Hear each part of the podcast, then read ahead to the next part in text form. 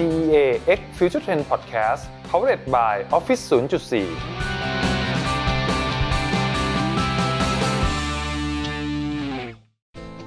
ธุรกิจไม่จำเป็นต้องเติบโตเพียงลำพัง เราอาจเคยเห็นภาพธุรกิจที่ประสบความสำเร็จ เป็นธุรกิจที่ทำงานแบบครบวงจรจากภายในอาณาจักรใหญ่ที่ไม่ต้องพึ่งพาใคร แต่ในวันนี้เราอาจได้เห็นธุรกิจที่เติบโตขึ้นมาด้วยการเชื่อมโยงกับผู้คน ผ่านการพึ่งพากันและกัน ธุรกิจใหม่ๆ สามารถเติบโตขึ้นได้โดยไม่ต้องทำทุกอย่างเพียงลำพัง แต่เป็นการแบ่งปันจุดแข็งให้แก่กัน และสร้างความสำเร็จไปด้วยกัน วันนี้เราได้มีโอกาสพูดคุยกับคุณยอดชินสุภักกุล CEO ผู้ก่อตั้งบริษัทวงในเทคสตาร์ทอัพที่เติบโตมากที่สุดเจ้าหนึ่งของประเทศไทยครับ ตอนนี้ผมอยู่กับคุณยอดชินสุภักกุลนะครับ CEO แห่งวงในนะครับ สวัสดีครับคุณยอดครับ สวัสดีครับคุณโอมสวัสคดีรับครับ ก็ขอบคุณคุณยอดมากๆครับที่สละเวลามาพูดคุยแล้วก็ให้ความรู้กับทางท่านผู้ฟังนะครับในวันนี้นะครับ สิ่งแรกเลยครับที่อยากจะถามคุณยอดก่อนเลยว่าปัจจุบันนี้คุณยอดยังยังคงเขียนรีวิวร้านอาหารอยู่หรือเปล่าครับ ผมเริ่มไปทานร้านอาหารแล้วนะ ผมเริ่มออกไปทานข้างนอกบ้างละสองสามร้านก็จะกลับมาเขียนรีวิวแล้วครับก็ดีใจครับที่ได้ออกไปทานข้าวนอกบ้านอีกครั้งหนึ่งพูดถึงร้านอาหารแล้วเมนูที่คุณยอดชื่นชอบเป็นพิเศษ หรือมีร้านพิเศษในใจไหมครับคือต้องบอกว่า ผมเองเป็นคนกินได้เกือบทุกอย่างอะก็เลยก็เลยต้องมีร้านที่ชอบเยอะมาก แล้วก็ทานอาหารได้ทุกประเภทนะไทยจีนญี่ปุ่น อินเดียก๋วยเตี๋ยวก็ทานหมดทุกอย่างแล้วผมว่าทุกคนก็เหมือนกันนะกินอาหารก็หลากหลาย แต่ว่าก็คือในแต่ละ category ก็อาจจะมีร้านที่ชอบสักสองสามร้านอะไรอย่างเงี้ยแล้วเรื่องฝีมือการทำอาหารของคุณยอดล่ะครับ มีเมนูไหนที่เรา มือฉมังเป็นพิเศษไหมครับผมผมว่าก็ใช้ได้นะ คือก็การไปทานข้าวนอกบ้านก็เป็นหนึ่งในงานอดิเรกของเรา แล้วก็การทำอาหารที่บ้านก็เป็นอีกหนึ่งในงานอดิเรกของเรา ผมเองก็พยายามทำอาหารวันเสาร์อาทิตย์อะไรอย่างเงี้ยครับ แต่ว่าก็อาหารที่ทำก็อาจจะไม่ได้ยากอะไรมากนะครับ ก็จะถนัดพวกสเต็กพวกพาสต้าอะไรพวกนี้ที่ทำเองกินกินเองนะครับทำบ่อยสุดก็น่าจะเป็นสเต็กอะ เพราะจริงๆ คือต้องบอกว่า ความอร่อยของสเต็กมันมาจากเนื้อประมาณสัก 70%อยู่แล้วเพราะฉะนั้นคือถ้าเราซื้อ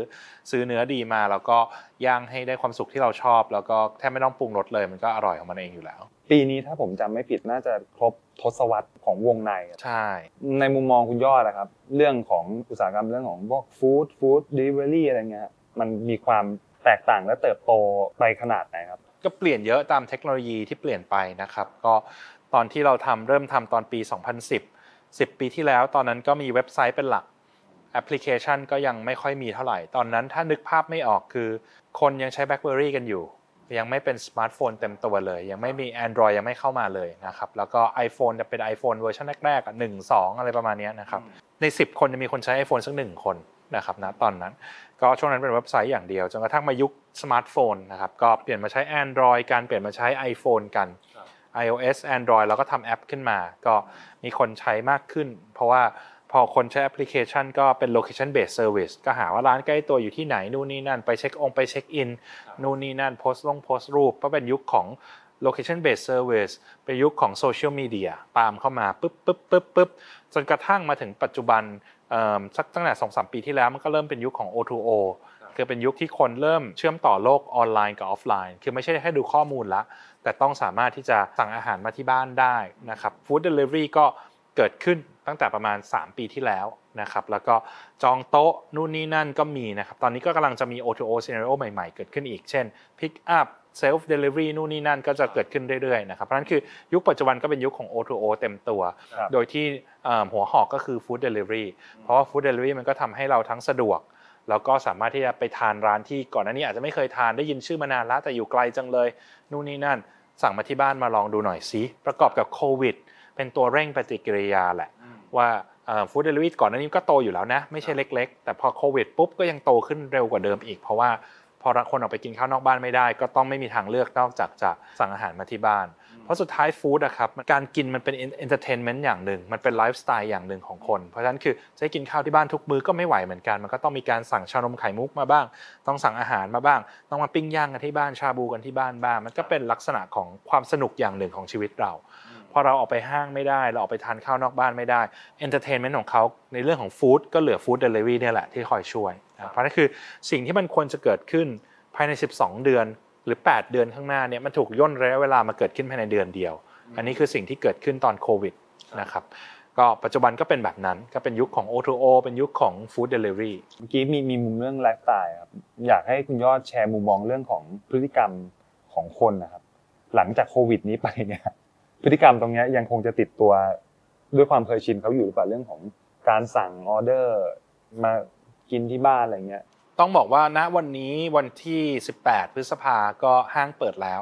ร้านอาหารเปิดแล้วนะครับ แต่ว่ายังมีข้อจำกัดอยู่ เยอะพอสมควรเรื่องของการนั่งด้วยกันเรื่องของระยะห่างอะไรต่างๆ แต่ว่าก็ออเดอร์นะวันนี้ไม่ได้ Impact อะไร คนก็ยังสั่งเยอะอยู่ คือจริง ๆ ก็ผมคิดว่าพฤติกรรมผู้บริโภคส่วนหนึ่งก็เปลี่ยนไปแหละ ว่าคนที่ไม่เคยสั่ง food delivery ตอนนี้ก็ได้สั่งแล้วเราก็ค้นพบถึงความสะดวก ค้นพบถึง access ว่าเราสามารถ สั่งร้านอาหารต่างๆ ได้เยอะนั่นคือ food delivery จะกลายเป็นส่วนสำคัญส่วนหนึ่งของเออวัฒนธรรมการด้านอาหารของของประเทศเรา จริงๆ ทุกประเทศก็เป็นแบบนี้นะครับไม่ว่าจะเป็นจีนเกาหลี อเมริกา พวกนี้ food delivery ค่อนข้างใหญ่มากอยู่ละเมืองไทยจริงๆ food delivery ก็ก็เพิ่งเริ่มใหญ่ขึ้นมา แล้วก็คิดว่าต่อไปก็จะเป็นสัดส่วนที่ใหญ่พอสมควรในธุรกิจอาหารในเมืองไทยนะครับเพราะฉะนั้นเป็นสัดส่วนที่ร้านอาหารทิ้งไม่ได้ คือต้องมีส่วนของ food delivery อยู่ แต่ถามว่ามันจะมาแทน dine-in หรือเปล่าไม่ใช่ ยังไงคนก็ enjoy ออกไปกินข้าวนอกบ้านมากกว่าอยู่แล้วนะครับเพียงแต่ว่ามันก็ยังเป็นสัดส่วนที่สำคัญอะที่ทิ้งไม่ได้สำหรับ food delivery อันนี้คืออย่างหนึ่งที่ผมค่อนข้างมั่นใจว่าเกิด แต่ทีนี้คือหลังจากนี้จะเกิดอะไรขึ้นอีกนะครับอย่างที่สองที่น่าจะเกิดคือเรื่องของ hygiene เรื่องของนโยบายของร้านอาหารในการทำให้ ปลอดภัยหรือสะอาด มันจะเป็น factor หนึ่งที่คนใช้ในการตัดสินใจในการออกไปทานข้าวนอกบ้าน เพราะว่าแน่นอนว่าความเสี่ยงของแต่ละคนไม่เท่ากันนะครับ เราคนหนุ่มสาวเราอาจจะไม่รู้สึกว่าเสี่ยงมาก แต่ว่าถ้าเกิดว่าใครที่อยู่กับผู้ใหญ่ หรือเด็กก็รู้สึกว่าเสี่ยงมากหน่อย แม้กระทั่งผมเองในหมู่ญาติๆได้แต่ละคนก็รับความเสี่ยงได้ไม่เท่ากัน บางคนก็เอ้ยชิลออกไปนู่นนี่นั่น บางคนก็แบบเสี่ยงมากแบงค์ต้องเช็ดทุกใบอะไรอย่างเงี้ยใส่ถุงมือไปห้างนู่นนี่นั่นเพราะฉะนั้นคือบางคนก็รับความเสี่ยงได้น้อย เพราะฉะนั้นคือเวลาออกไปทานข้าวนอกบ้านด้วยกันเนี่ยก็จะเลือกร้านที่มีมาตรการที่ค่อนข้างปลอดภัย เพราะฉะนั้นคือไฮยีนเฟิร์สเป็นหนึ่งในสิ่งที่ร้านอาหารต้องปรับตัวนะครับ อย่างที่สองคือต้องยอมรับว่าเศรษฐกิจมันก็ไม่ดี ใช่ไหมฮะ เพราะว่าในในรอบ 2 เดือนที่ผ่านมาหลาย ๆ อย่างก็หยุดไป หลาย ๆ บริษัทก็ลดรายได้นะครับ ลดเงินเดือน ทุกคนก็รายได้น้อยลงนู่นนี่นั่น เพราะฉะนั้นคือ price conscious มากขึ้นนิดนึงนะครับ คือร้านอาหารอาจจะต้องทำดีลอาจจะต้องทำคล้าย ๆ กับว่า ส่วนลดเพื่อที่จะดึงดูดคนไปที่ร้านมากขึ้น เพราะว่าตอนนี้คนเริ่ม price conscious แล้วว่า เอ้ย มีดีลอะไรดีๆ บ้างนะ ร้านไหนที่มีโปรโมชั่นบ้าง ฉันจะอาจจะต้องไปลองทานร้านนั้นก่อนด้วยซ้ำนะครับ เพราะว่าต้องพูดตามตรงว่าระยะสั้นเนี่ยเศรษฐกิจมีผลกระทบแน่นอนนะครับ ระยะกลางก็คิดว่ายังมีผลกระทบอยู่ เพราะว่าสุดท้ายรายได้ของแต่ละคนไม่ได้เท่าเดิม ในปีนี้นะครับทั้งปีคิดว่ารายได้ทุกคนจะลดลง ข้อสุดท้ายที่ผมคิดว่าอาจจะเกิดขึ้นเป็นไปได้ก็คือว่าการ dine out หรือการออกไปทานข้าวนอกบ้านเนี่ย เป็น privilege ที่คนจะคาดหวังมากขึ้นนะครับว่าการไปกินแล้วต้องได้ experience ที่ดีนะครับเพราะฉะนั้นคือ experience น่าจะมาเป็นส่วนสำคัญในการกินข้าวนอกบ้านมากขึ้น บริการต้องดีแหละ เมนู presentation ต่างๆ ต้องดีแหละ เพราะตอนนี้คือคุณไม่ได้ compete แค่ร้านอื่นๆนะครับคุณ compete กับโควิดด้วย คุณคอมพิวกับการอยู่บ้านด้วยว่าเอ้ยจะออกไปจริงหรอมันลำบากหรือเปล่าดูนี้นะเพราะฉะนั้นคือมันต้องคุ้มค่าในการออกไป มันคือ experience มันน่าจะต้องเน้นมากยิ่งขึ้นอีกสำหรับร้านอาหาร เพราะว่าถ้าเกิดว่าสิ่งหนึ่งที่แตกต่างจากการกินข้าวที่บ้านกับร้านอาหารคือเรื่องของการบริการ แต่ถ้าเกิดไปร้านอาหารแล้วบริการไม่ดี กินข้าวที่บ้านไม่ดีกว่าหรอ ทั้งถูกกว่าทั้งประหยัดกว่าทั้งปลอดภัยกว่านะครับมันก็เลยกลายเป็นเป็นลักษณะนั้นไป ก็ทั้งหมดทั้งมวลที่พูดมาคือร้านอาหารก็เป็นอินดัสทรีที่ค่อนข้างจะน่าเห็นใจ แล้วก็ผมเองในฐานะที่อยู่ในอินดัสทรีนั้นก็พยายามพยายามที่จะเป็นสื่อกลางในการช่วยเหลือสิ่งต่างเหล่านี้ แต่มันกระทบเยอะแน่นอนทั้งในปัจจุบันแล้วก็อนาคตด้วย ฟังดูแล้วก็เป็นโจทย์ใหญ่ของของร้านอาหารเหมือนกันเหมือนต้องสร้าง experience ต้องให้โบนัสกับคนที่มากินให้รู้สึกพิเศษอะไรด้วยอย่างนี้ใช่ไหมครับทีนี้เมื่อกี้บอกว่าที่ที่ทางวงในก็ได้ช่วยร้านอาหารด้วย อยากถามถึง feedback หน่อยครับคุณยอดว่าพอทำออกไปแล้วเป็นยังไงบ้าง ก็ดีระดับหนึ่งนะครับ คิดว่า Impact ที่เราทำได้ มากที่สุดยังไงก็ยังคงเป็นส่วนของ Food Delivery นั่นแหละนะครับที่ที่เราตอนนี้ onboard ร้านอาหารได้ 1 วันก็ onboard ร้านอาหารเสร็จแล้วเปิดขายได้เลย แล้ววงใน Line Man ก็ให้ร้านอาหารเริ่มเปิดขายได้ฟรีนะครับคือไม่ต้องเสียค่าใช้จ่าย คือจะจะมีค่า GP อยู่แต่ค่า GP จริงๆแล้วมันเป็นมันเป็นทางเลือกของร้านอาหาร คือถ้าเกิดว่าจ่ายค่า GP ก็ได้ค่าส่งถูกกว่า แต่ถ้าร้านไหนที่มีลูกค้าประจำอยู่แล้วที่สั่งอยู่แล้วปกติก็สามารถเข้ามาขายบนแพลตฟอร์มโดยไม่เสียค่าใช้จ่ายเลยสักบาทเดียว นี่คือสิ่งที่เราทำให้ร้านอาหาร เราก็ยังคงทำไปตลอดนะครับ แล้วก็ปัจจุบันนี้เนื่องจากร้านอาหารเริ่มเปิดแล้วเนี่ยเราเองก็ไปถ่ายโปรโมทให้ร้านอาหารฟรีนะครับร้านไหนที่เปิดปุ๊บเราอยากรู้ว่าเฮ้ยมีมาตรการในการป้องกันโควิดยังไงอยากสื่อสารเรื่องพวกนี้ให้กับผู้บริโภครู้ เราก็เป็นสื่อกลางให้ไม่คิดค่าใช้จ่าย ถามหน่อยครับว่าตอนนี้ครับ partner โดยเฉพาะร้านอาหารนะครับคุณยอดครับที่มา partner กับวงในเนี่ยปัจจุบันมีอยู่กี่ร้านครับ วงในเองมี Product ในหลายส่วนนะครับ มีที่ตอบโจทย์ร้านอาหารก็มีทั้งฝั่งสื่อที่เป็นสื่อกลางให้ร้านอาหาร ไม่ว่าจะเป็นผ่านแอป ผ่านโซเชียลมีเดียต่างๆนะครับเป็นส่วนของ POS ซึ่งเป็นซอฟต์แวร์ที่ให้ร้านอาหารใช้นะครับ แล้วก็ส่วนที่เป็น Line Man Delivery ที่เราก็เป็น partner กับ Line Man อีกทีหนึ่งแล้วก็ offer delivery ให้กับร้านอาหาร ซึ่งรวมๆทั้ง 3 ส่วนแล้วเนี่ยผมคิดว่าเรามี partner ร้านอาหารที่ทำงานร่วมกับเรารวมๆกันน่าจะใกล้ๆ สี่หมื่นสี่หมื่นถึงห้าหมื่นราย รวมกันทั้ง 3 แบบนะครับ ซึ่งแน่นอนว่าตอนนี้ฝั่งที่เยอะที่สุดก็คือฝั่งที่เป็น Delivery Delivery อย่างเดียวก็มีประมาณ 20,000นะครับแล้วก็ฝั่งที่เป็นซอฟต์แวร์ร้านอาหารเนี่ยซอฟต์แวร์ที่เป็นมือถือกับตัว POS เนี่ยรวมๆกันก็อีกประมาณสักหมื่นกว่ากว่าสองหมื่นเหมือนกันนะครับก็นั้นคือรวมๆกันก็สี่หมื่นอ่าแล้วยังมีฝั่งที่เป็นสื่ออีก อันนี้สอบถามเรื่องของกลยุทธ์ครับในการที่ดึงดูด ร้านอาหารเข้ามา จริง ๆ ต้องบอกว่ามันเป็น demand ของตลาดมากกว่านะครับ ว่าถ้าถ้ามองในส่วนของฟู้ดเดลิเวอรี่โดยเฉพาะเลยเนี่ยช่วงที่ร้านอาหารถูกปิดกินข้าวที่ร้านไปเนี่ยเดลิเวอรี่ก็เป็นทางรอดของร้านแทบจะเป็นทางเดียวพูดง่ายๆนะมันจะมี Delivery กับ Take Out แต่แน่นอนว่าคนไทยก็ก็ชอบ Delivery มากกว่านะครับคือร้านอาหารก็จะ ติดต่อเข้ามาเยอะมากนะครับ คือก่อนที่จะมีโควิดอะก็มีร้านอาหารที่ทำงานร่วมกับเราเยอะอยู่แล้ว แต่ว่าพอเป็นโควิดปุ๊บก็พูดได้ว่ามันเพิ่มขึ้น 2 เท่า พูดง่ายๆคือจากหมื่นหนึ่งเป็น 20,000 ร้านค้า ก็ในระยะเวลาประมาณแค่เดือนเดียวเพราะนั้นคือช่วงนั้นเราก็รับมือร้านอาหาร คอยตอบ query คอยเอาร้านอาหาร onboard ต่างๆ ต้องใช้พลังงานใช้ความมุ่งมั่นตรงนั้นเยอะพอสมควร แต่สุดท้ายเนี่ยถามว่ามีกลยุทธ์อะไร ต้องบอกว่ามันเป็นไปตามสภาพตลาด นะครับเราพยายามทำแพลตฟอร์มทำพยายามทำ tools ต่างๆ ที่มันมีประโยชน์ต่อร้านอาหาร ต่อวงการต่อผู้ใช้งาน แล้วสุดท้ายก็คือเมื่อเวลามันเหมาะสมร้านอาหารก็จะเข้ามาหาเราเอง ทีนี้ถามในมุมของการทำ partnership นะครับคุณยอดครับคำว่า partnership เนี่ยในมุมธุรกิจแล้วเนี่ยมันมันช่วยเสริมสร้างแบรนด์ หรือธุรกิจที่เรากำลังทำอยู่ให้มันมีความเติบโตในแง่มุมไหนได้บ้างครับ มันมี partnership ในหลาย ๆ หลายๆเลเวลละกันนะครับก็อย่างร้านอาหารกับเราเราก็บอกโอเคทำงานร่วมกันเป็น partner กันนะครับเราเรียกว่าเป็น partner ในเชิงของ commercial ก็คือมี contract ร่วมกันว่าเราช่วยร้านอาหารในลักษณะนี้นะ เราทำหน้าที่เหล่านี้ร้านอาหารทำหน้าที่เหล่านี้ แล้วร้านอาหารจะมี commercial contract กับเราเป็นยังไงบ้างนะครับแล้วมันก็จะมีระดับที่เป็นเรียกว่า strategic partnership อย่างเช่นเรากับ Line Man อันนี้คือไม่ได้ทำงานร่วมกันแค่ commercial ละแต่ทำงานร่วมกันในเชิง กลยุทธ์ระยะยาวว่าอะแบ่งงานกันอย่างไร เรามีวิชั่นอย่างไรตรงกันหรือเปล่า เรามีแผนงาน 1 ปี 3 ปีเหมือนหรือแตกต่างกันอย่างไร เราจะร่วมมือกันทำยังไงให้วงในและก็ Line Man win-win ทั้งคู่ แล้วก็ทั้งสองบริษัทสามารถโต ขึ้นไปร่วมกันได้ ก็จะมี partnership ตั้งแต่ commercial partnership จนถึง strategic partnership อย่างเงี้ยครับ ซึ่งถามว่ามันสำคัญยังไงต่อการทำงานในรูปแบบของบริษัท หรือการเป็นสตาร์ทอัพต่างๆเนี่ยก็แน่นอนว่ามันก็สำคัญอยู่แล้วนะครับ เพราะว่าอย่างถ้าเป็น commercial partnership มันก็คล้ายๆกับเป็นลูกค้าเราด้วยแหละ ที่เราสามารถได้รายได้จากเขา แต่ถ้าเป็น strategic partnership เนี่ยก็คือเป็นการที่ทำให้เราช่วยเราได้เจริญเติบโตได้เร็วกว่า ที่เราจะทำด้วยตัวเอง หรือในบางกรณีเนี่ยเราไม่สามารถทำได้ด้วยตัวเองด้วยซ้ำเราต้องทำงานผ่าน partner เราต้องทำงานร่วมกับ partner ถึงจะสร้างตรงนี้ขึ้นมาได้นะครับวงในเองก็จะมี strategic partnership อยู่ไม่กี่รายนะครับที่ทำงานร่วมกัน แต่ถ้าเกิดเป็น commercial partnership หรือพูดง่ายๆคือคนที่เป็นร้านค้าที่ partner กับเรา อันนี้ก็มีหลายหมื่นราย ผมสนใจคำว่าตัว strategic partnership ครับ วงในมีการเช็คลิสต์ไหมครับ ก่อนที่จะเข้าไปร่วมกับเขาเนี่ยว่า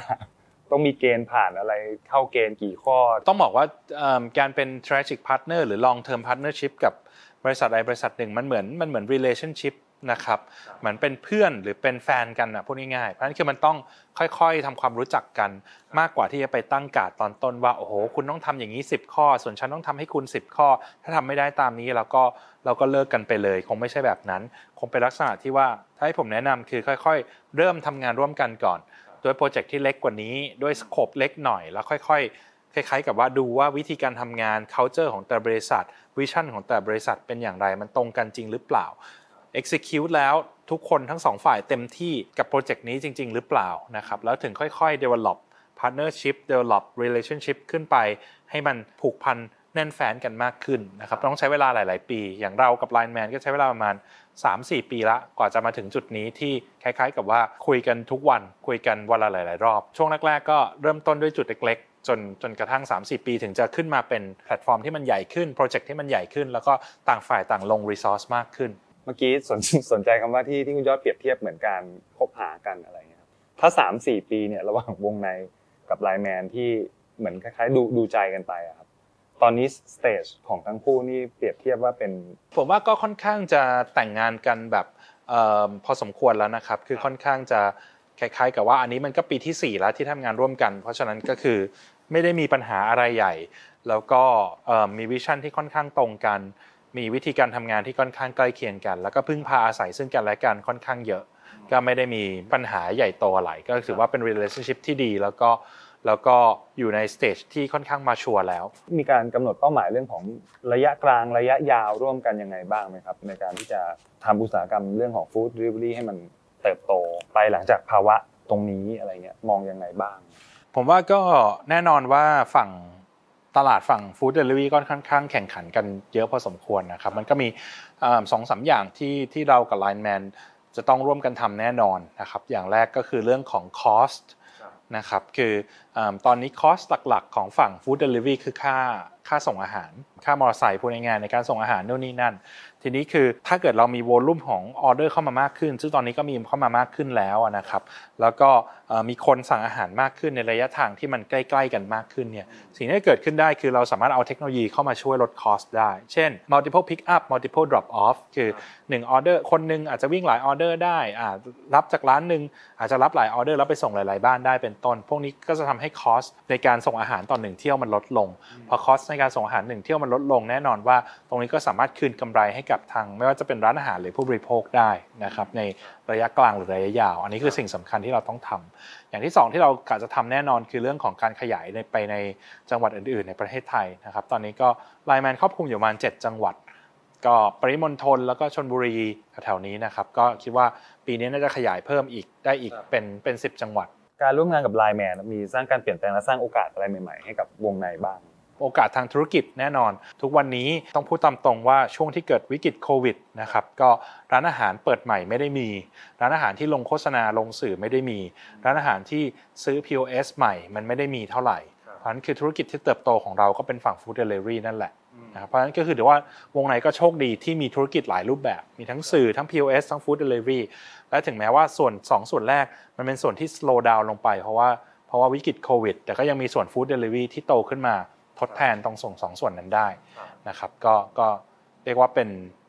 ความโชคดีที่เรามีตรงนี้ครับ เมื่อกี้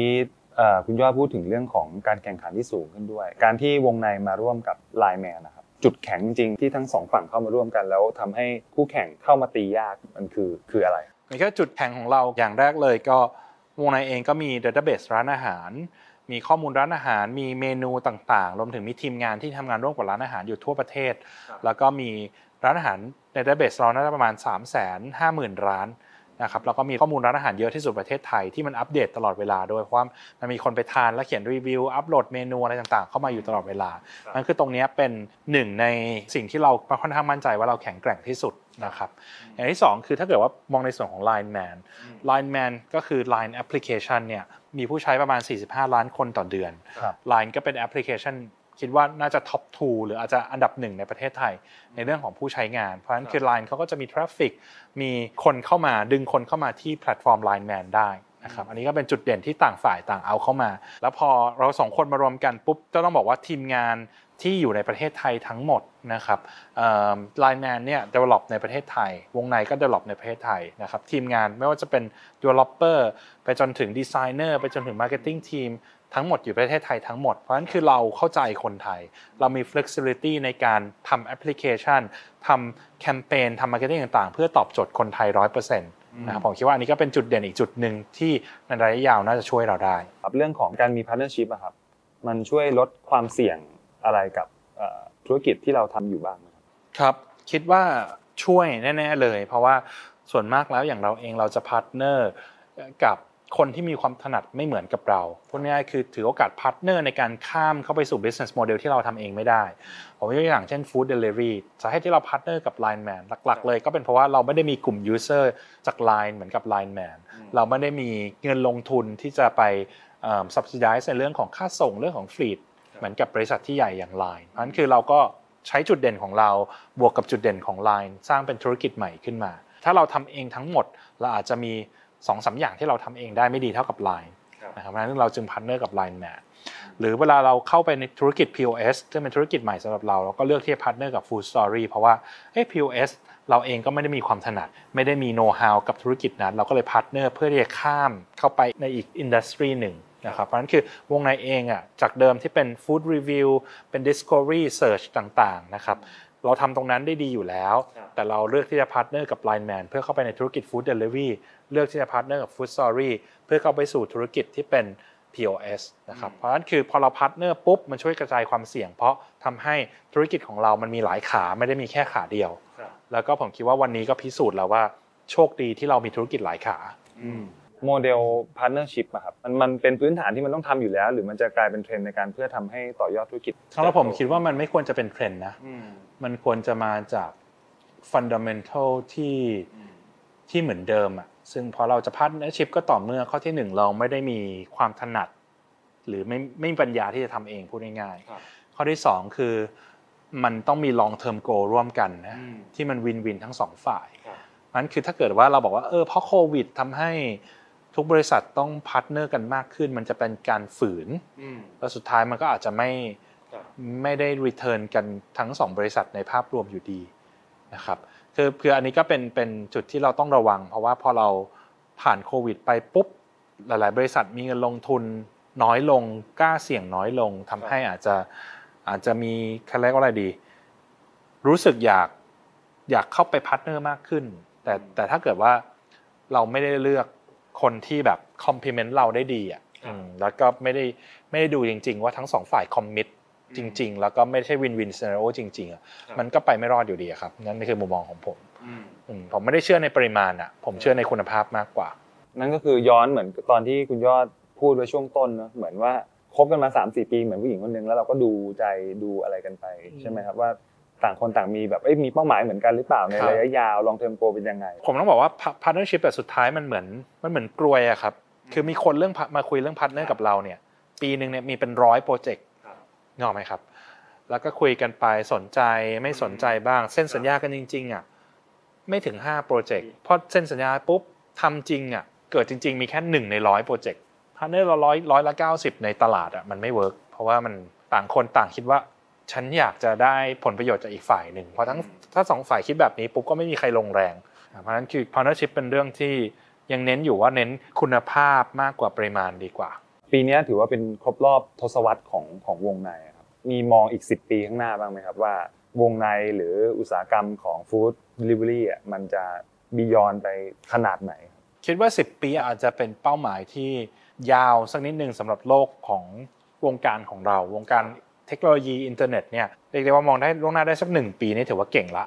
มองล่วงหน้าได้ 3 ปีก็ถือว่าเก่งมากๆ มองล่วงหน้าได้ 5 ปีนี่ต้องเป็นระดับพวก Google Facebook ละที่มองล่วงหน้าได้ยาวถึงขนาดนั้น เราเองเนี่ยอาจจะมองล่วงหน้าสักประมาณ 3-5 ปี 3-5 ปี เราคิดว่าอยากจะเป็นบริษัทอินเทอร์เน็ต อันดับต้นๆในประเทศไทยนะครับอยากจะ IPO